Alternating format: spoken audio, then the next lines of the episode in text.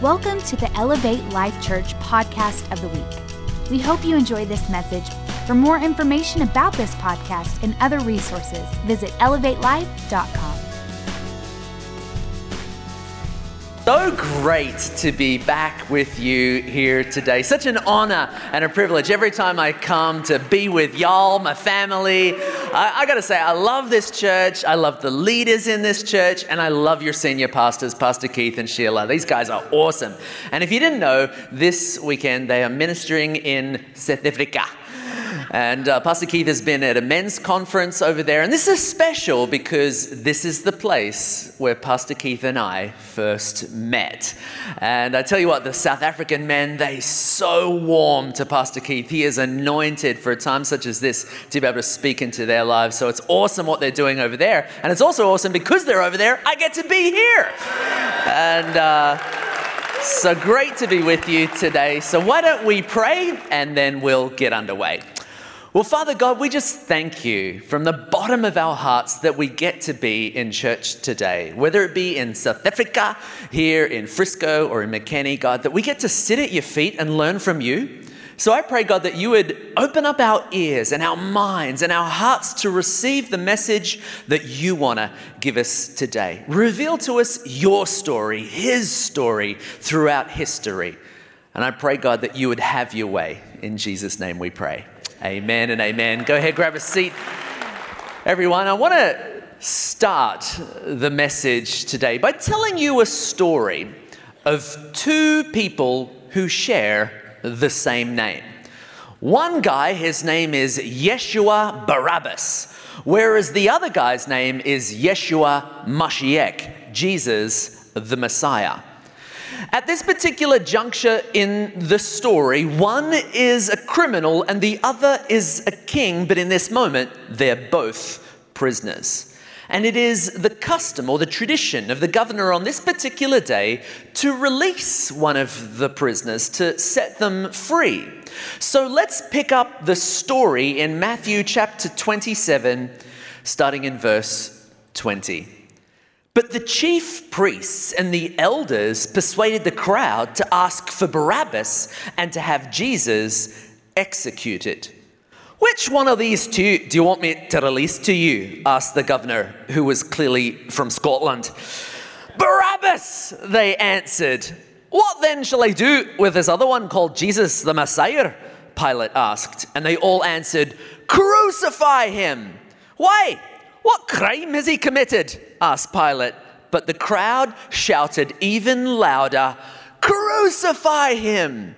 Now, in order to make this story come to life, I'm going to need just a little bit of audience participation. So I'm going to be Pontius Pilate, the governor, and y'all are going to be the crowd. And so when I ask you which one of these two uh, do you want me to release to you today, I would love it if you were to shout at the top of your lungs, Barabbas! Should we give it a go? All right. Which one of these two do you want me to release to you today? Awesome. Okay, this is going to work really well. And then I'm going to go on and say, well, what then shall I do with this other one called Jesus? And I would love you to say, crucify him. But when I ask you why, what crime has he committed? Just shout even louder, crucify him, and let's see what happens. Are you ready to go? Oh, aye, to be sure. As is our tradition today, I get to release one of the prisoners to you. So, which one of these two would you like me to release to you today? Okay, but then what shall I do with this other one called Jesus the Messiah? Why? What crime has he committed? Can you imagine what must have been going on in the mind of Barabbas, who is likely situated in the dungeon right underneath where this is taking place? And from the dungeon, you cannot hear the voice of one man, but you can absolutely hear the shouting of the crowd. And what's the crowd shouting? Barabbas! Crucify him! Crucify him! Barabbas must have been completely freaking out. And when the centurion soldiers come on down to fetch him and bring him upstairs, and then they say to him, You're free to go. He must have thought to himself, What kind of sick joke is this? I heard it said that I was to be crucified, but he didn't quite have all of the information. He misread what was going on because he didn't yet have the big picture. He hadn't yet heard the full story. And whenever I think of Barabbas, it kind of reminds me of modern day Christians today who are keen on the New Testament, but typically think, well, the Old Testament, well, it's kind of past its use by date. It's, it's been uh, fulfilled and done away with. Like it's, it's, it's gone, like it's redundant. And so we'll just stick with the new. But as a result, because they haven't yet heard the full story, they don't yet have the big picture and therefore may easily misinterpret what's going on. Turn with me to the book of John, John chapter 4, verse 13 and 14. Jesus answered, saying, Everyone who drinks this water will be thirsty again. But whoever drinks the water I give them will never thirst. Indeed, the water I give them will become like a spring welling up to eternal life. That right there is the big picture. You can read a portion of the Bible and you'll go back for more. But when you have the big picture, you won't thirst again because you will know the end of the story from the beginning. Water in this context is being used as a metaphor for the Word of God. But it's interesting because the Word of God is actually a metaphor itself for Jesus. And so, if the Bible is using water as a reference point for both Jesus and Scripture, well, then we would do well to take a little closer look at water so as to not miss the big picture. Now, most of us learned in school that water is made up of H2O, two parts hydrogen, and one part oxygen. And this right here is a biochemical illustration of the hydrogen bonding patterns. The oxygen atoms, you will note, are colored in red, and the nitrogen atoms are colored in blue. But what's fascinating about this microchemical representation is that you'll notice the oxygen and nitrogen atoms are anti parallel. That is, they run parallel to each other, but with opposite alignments. Like, what, am I the only one who gets excited about this stuff? I mean, don't, don't you get it? It's not just a parallel, it's an inverse parallel. Or in simple language, the parallel has features that are exactly the same and features that are totally different at the same time. So, in other words, it's same, same only different. Let me break it down in even more simple terms for you. They are the same on both sides. The only thing is that they're different on both sides. And the reason why I think this is incredibly exciting and why it's kind of cool is because the inverse parallel features in hydrogen are similar to the inverse parallel features in the Word of God. And if you're still not following, let me explain. Throughout the Bible, there are stories that are featured in the Old Testament that are paralleled with stories in the New Testament. They are, in essence, the exact same story, featuring the same elements, the same symbols, and yet, at the same time, the stories are completely different. Same, same, only different. So today, we're going to go back in time to the Old Testament to have a look at the stories that predict not only what happens in the New Testament, but what is still yet to come. That's right, today we are going back to the future.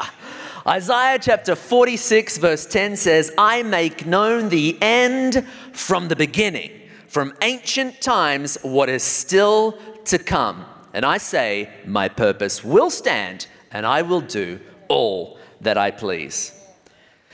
In the Bible, from Genesis to Revelation, God is telling a story.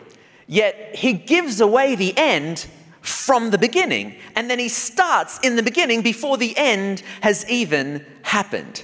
And if you're tracking with me, you'll understand that everything that happened in the beginning of the Bible is a representation for the things that are yet to happen in the end of the Bible. And if you don't believe me, just check out what it says in 1 Corinthians chapter 15 verse 45. It says, So it is written, the first man, Adam, became a living being. So we are going right back to the very, very beginning in Genesis. The first man, man, Adam, became a living being. And then the last Adam, going right now to the very end, a life giving spirit. So here we see two characters one from the Old Testament, one from the New Testament. They are called by the same name, and yet they are completely different. And if you haven't figured it out, the second Adam is Jesus. Verse 47 The first man was of the dust of the earth, whereas the second man is of heaven. Jesus, therefore, is a parallel of the first Adam. They are same in kind, but opposite in nature. Verse 49 And just as we have borne the image of earthly man, so shall we bear the image of the heavenly man. In other words, we as the physical atoms on earth are being conformed into the very likeness and image of God. In other words, we are becoming Christ like. But pay attention now, because in the very beginning, it said that man was created in God's own image and likeness. The end was already established right at the beginning.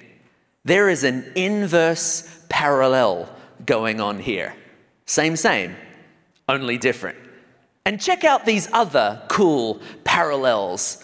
When Adam was formed out of the dust of the earth, it says in scripture that he was formed as a man, as a grown man. But if you would have gone up to Adam in that first week in the garden and said, Hey, Adam, like, how old are you? Because you look to me like maybe 35.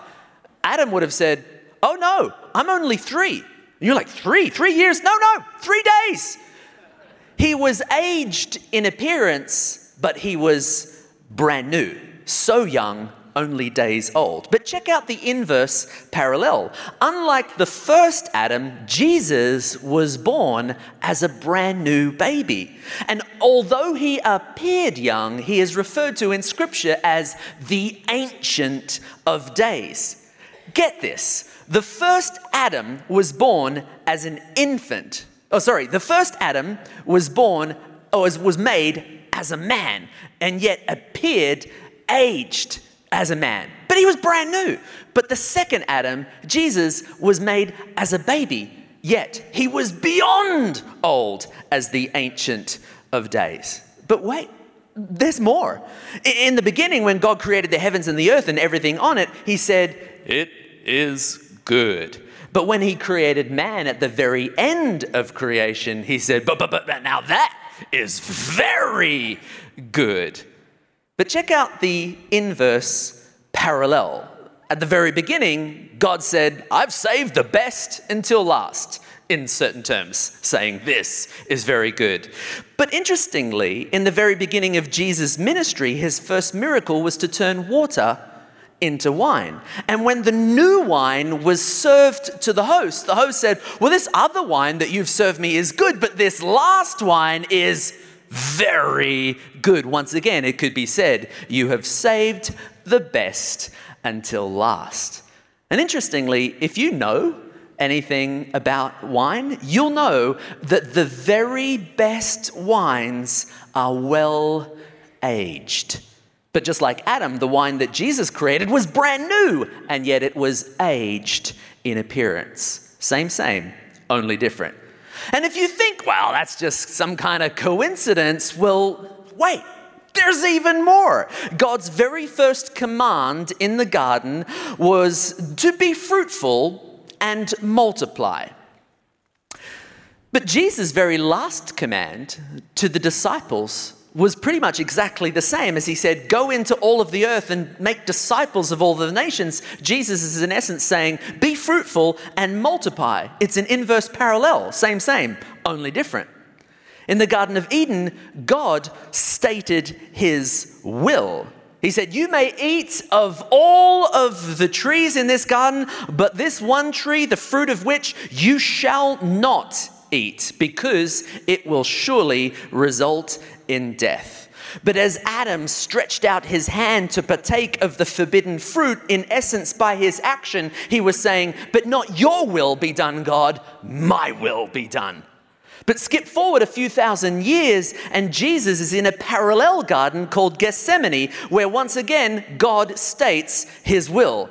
But Jesus prayed, God, if there is any other way than me stretching out my arm on this crucifixion tree that will result in my death, let this cup pass from me. But God, not my will be done, your will be done. Same, same, only different. Interestingly, the tree in the Garden of Eden was called the tree of the knowledge of good and evil. And in an inverse parallel, Jesus who was all good, was acutely aware that pure evil was about to be perpetrated against him. The first Adam stretched out his hand towards the tree, and it resulted not just in his death, but the death of all mankind. But the second Adam, Jesus, stretched out his hand on the crucifixion tree that didn't just result in his death, but resulted in the salvation of all mankind. This time it's same, same, only majorly different. Romans chapter 5, verse 18 and 19 puts it like this Just as one trespass resulted in condemnation for all people, so also one righteous act resulted in justification and life for all people. For just through for just as through the disobedience of one man the many were made sinners, so also through the obedience of one man the many will be made righteous. Same, same, only different. And why is all of this so important?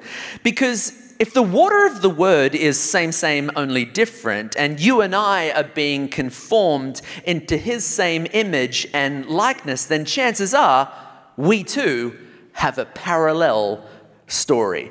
Your life has an old you and a new you. It's the same you, only different. Check it out. There are two stories going on in your life. They are the same you, only the beginning and the end of your story are supposed to be different.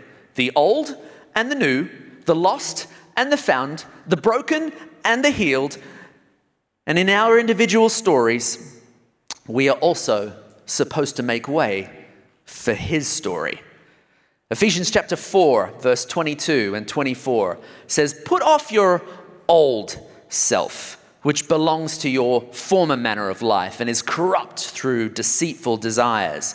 And put on the new self, created after the likeness of God in true righteousness and holiness. When we put off the old person, our old self, and put on the new, our Christ like self, we don't just get a chance to change the course of history, but rather we get the chance to write a brand new future. The rest is still unwritten. But how do we do it? How does our story make way for Jesus, for his story? To discover the end, what we need to do is go right back to the beginning. In Genesis, from the first Adam came the family line of Seth. And in the sixth generation came Enoch, who had a son called Methuselah, who was the grandfather of Noah. Noah himself had three sons, one of whom was named Shem. Seven generations on, and Nahor had a son called Terah. And even though he was a Terah, he had a son called Abram.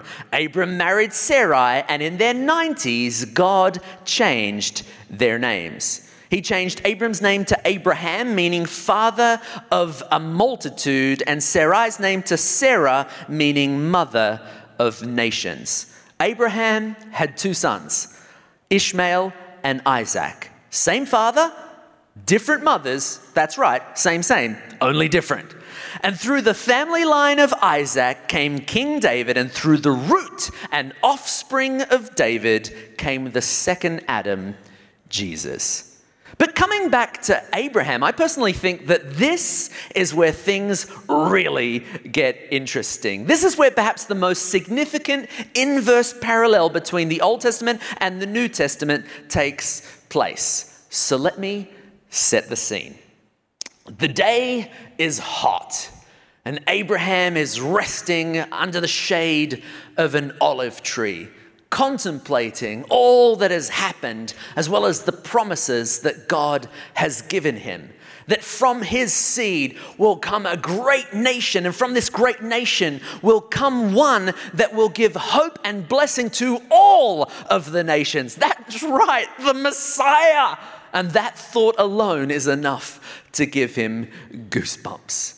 But as he reflects upon the seed, I mean, it's a miraculous circumstance that brought Isaac into the world because his wife was not able to conceive. And at the age of 99, well past her use by date, she fell pregnant. Just the birth alone was enough to kill her. It's a miracle that this child was brought into the world. But he still stops and wonders is it going to happen? Is there truly going to be a nation that comes from my seed? Especially when he reflects on the fact that God asked him to sacrifice his son. He still remembers the day, kind of a little bit like a day he'd rather forget. He can still see in his mind's eye the wood strapped to Isaac's back as they walked up the hill called Mount Moriah. And Isaac, he, he didn't complain or, or argue or protest. Rather, he just asked, So, like, where's the lamb for the sacrifice? And Abraham remembers his answer, choking back the tears as he said, The Lord God Himself will provide the lamb.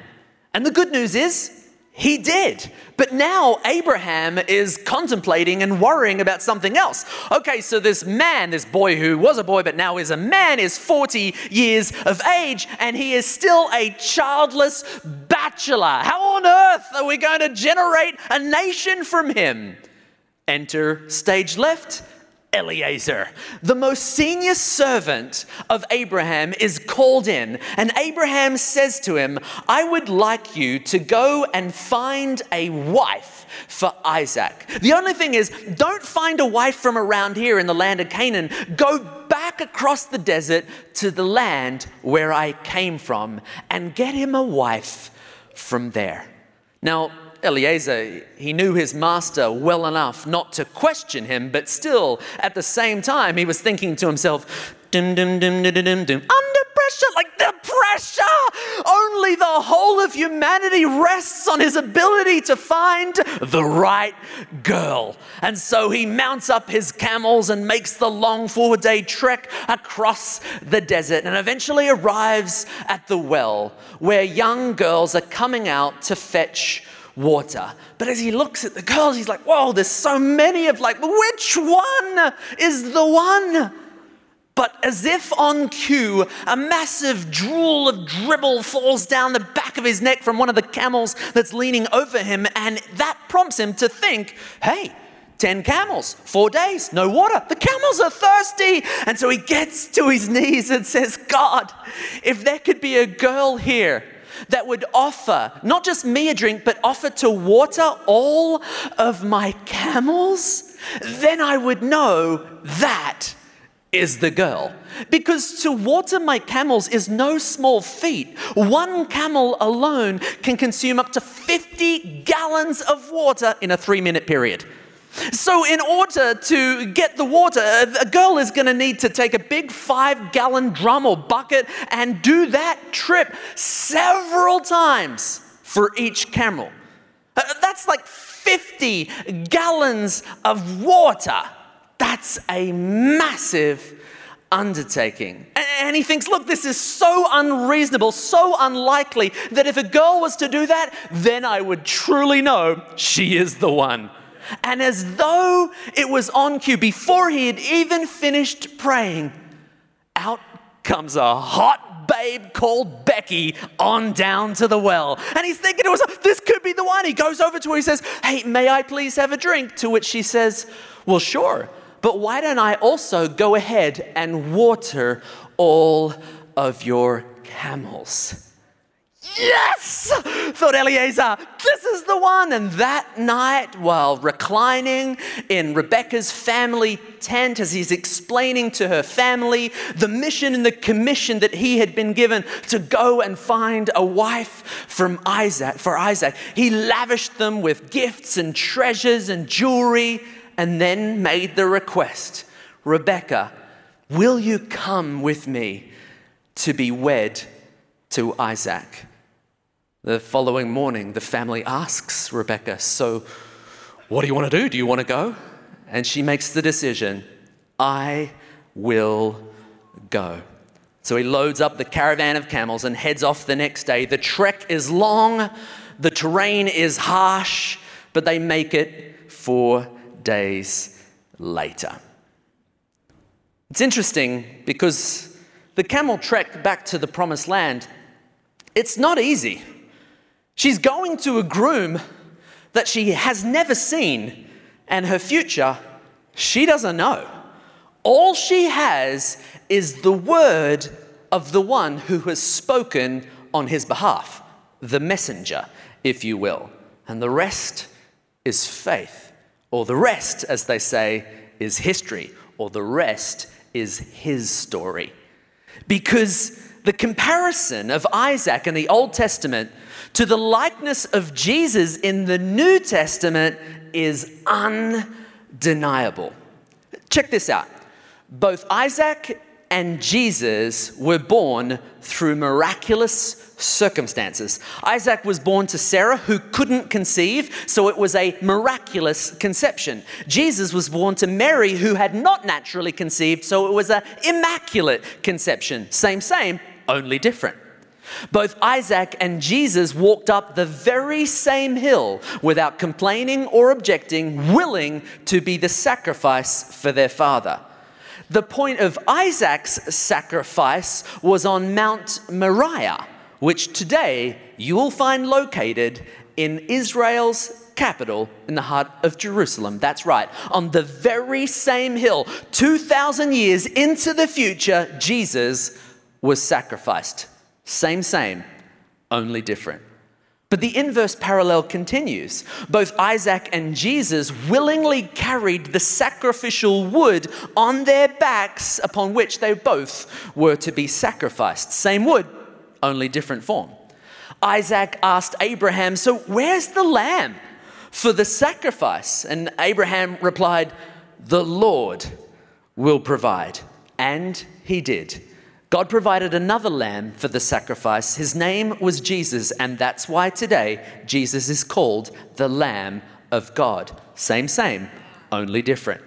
Isaac was laid out on the altar to be sacrificed, but at the last minute his life was spared. He rose again and walked away. But Jesus too was sacrificed, but rose again after three days and walked away. Same, same, only different after his sacrifice and subsequent resurrection, Jesus went away. He is not seen again, in fact, won't be seen again until God determines it's time for him to fetch his bride. And the bride of Christ is referred to as the church.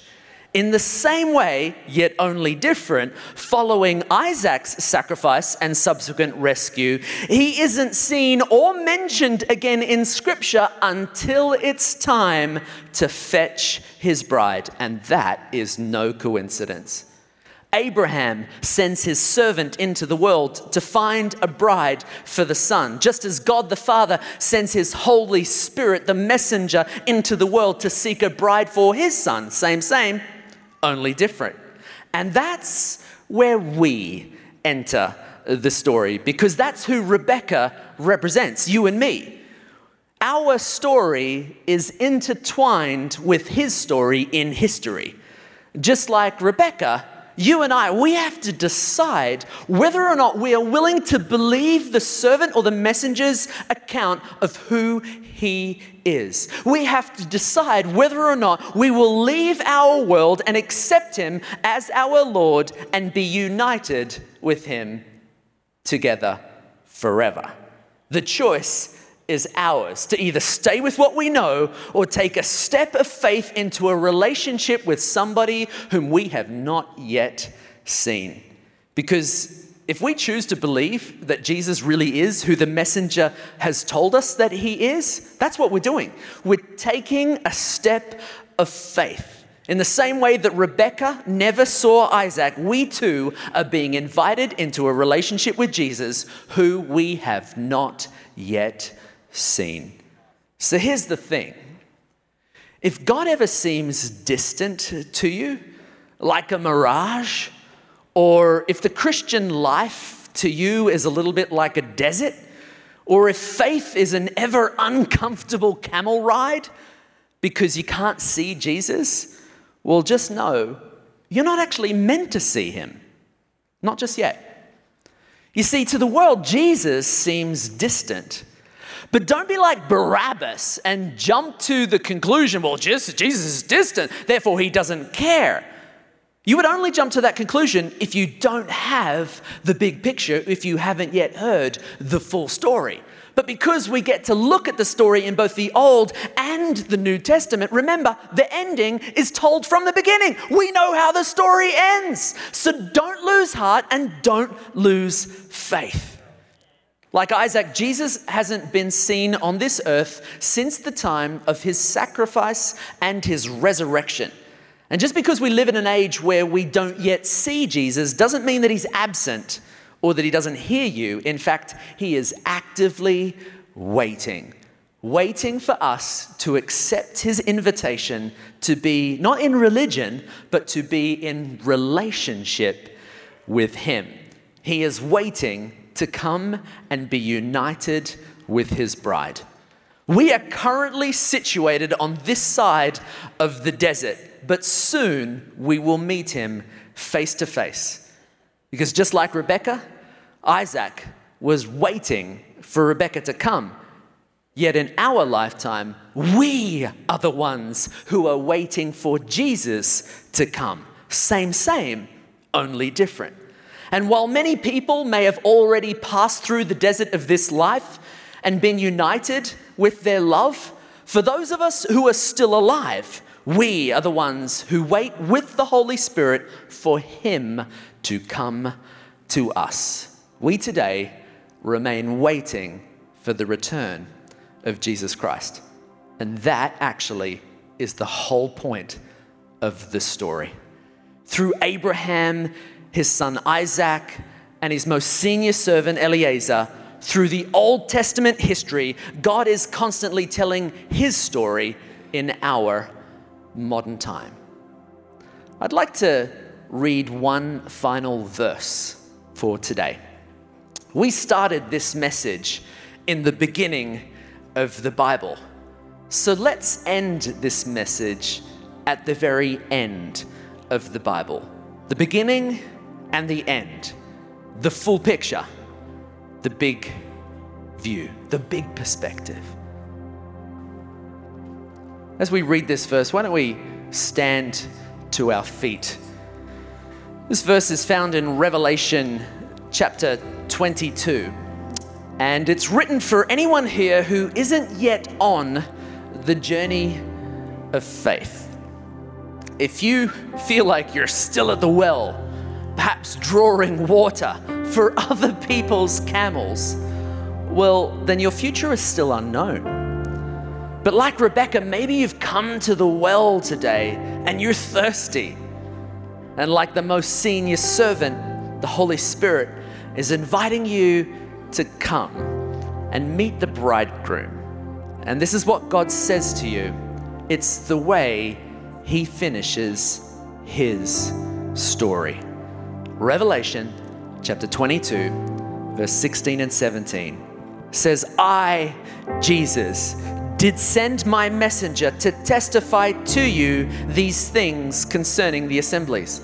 I am the root and the offspring of David, the bright and the morning star. And the Spirit and the bride say, Come. The Spirit and the who? The Spirit and the bride say, Come. And he who is hearing, let him say, Come. And he who is thirsty, let him say, Come. And he who is willing, let him take the water of life freely. This is the invitation that is being extended to us today. So let us pray. Father God, I just thank you so much that you have revealed the end right from the beginning.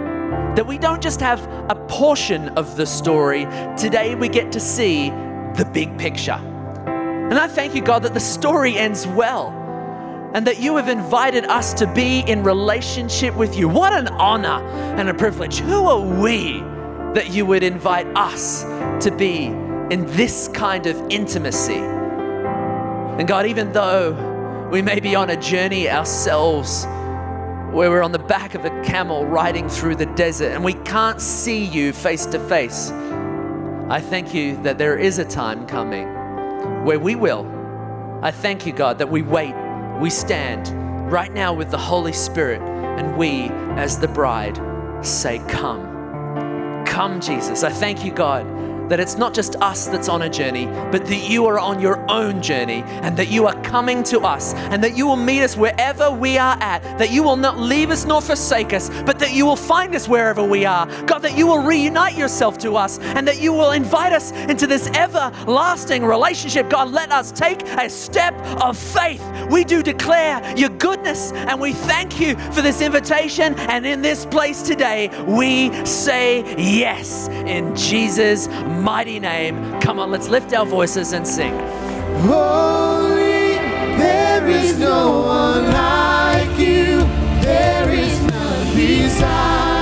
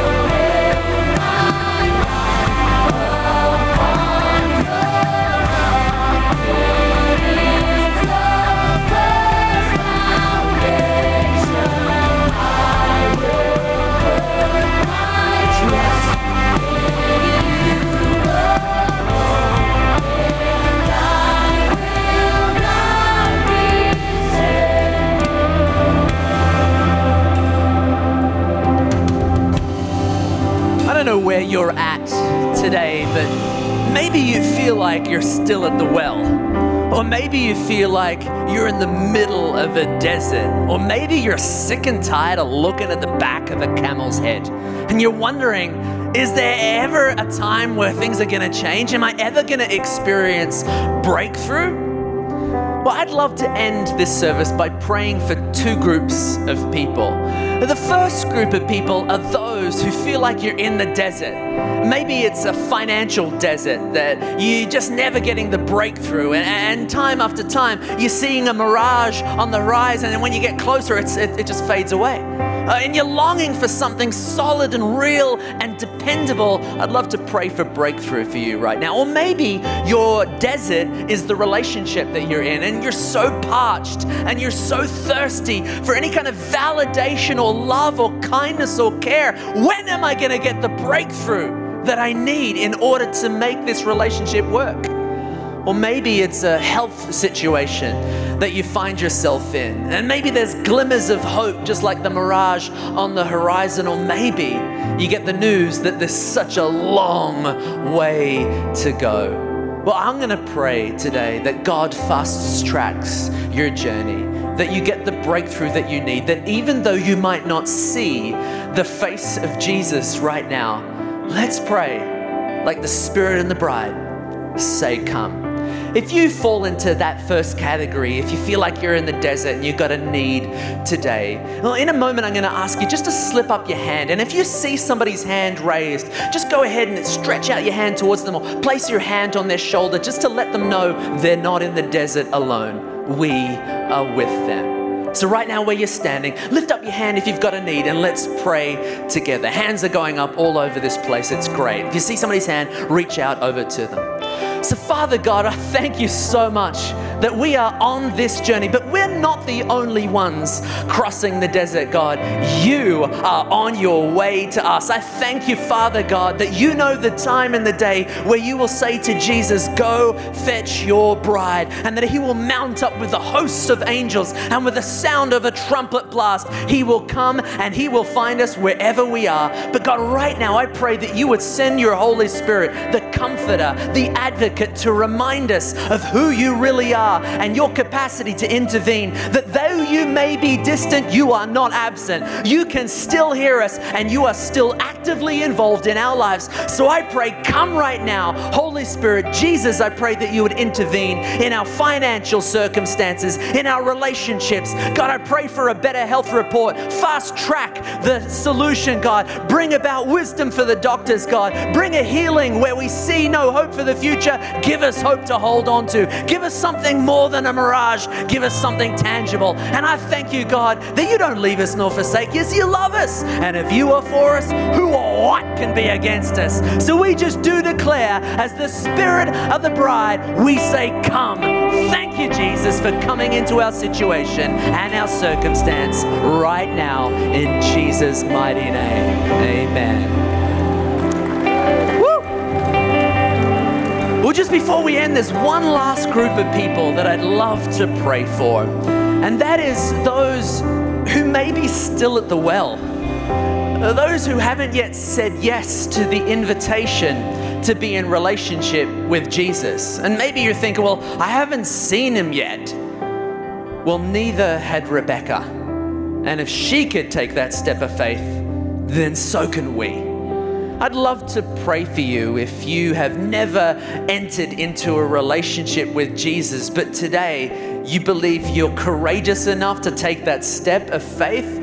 All that you are required to do is simply say yes to say thank you to the invitation. You don't have to have it all together. You don't, in fact, have to water any camels. There's nothing that you have to do. In fact, there's nothing that you can do to earn this invitation. It has already been extended 2,000 years ago. Jesus said, It is done. And anyone who wants to enter into a relationship, no pressure, but you get to. So don't miss this opportunity. I'd love to pray a simple prayer with you and for you. And it goes like this it's a prayer that says, Thank you. Thanks for the invitation, because, like, who am I that you would invite me to be in relationship with you? But it's also a prayer that says sorry. It's an acknowledgement that, well, maybe somewhere along the way I thought I was God, that I could live however I want to.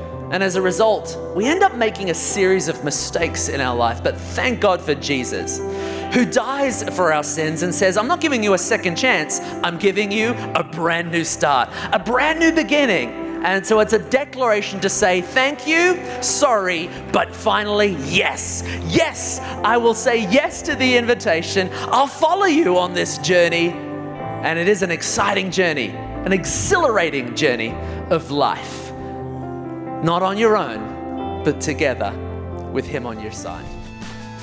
Thanks for listening to this week's podcast. Make sure to get your copy of Pastor Keith Craft's book, Your Divine Fingerprint, and visit elevatelife.com for other exciting new content from Elevate Life Church.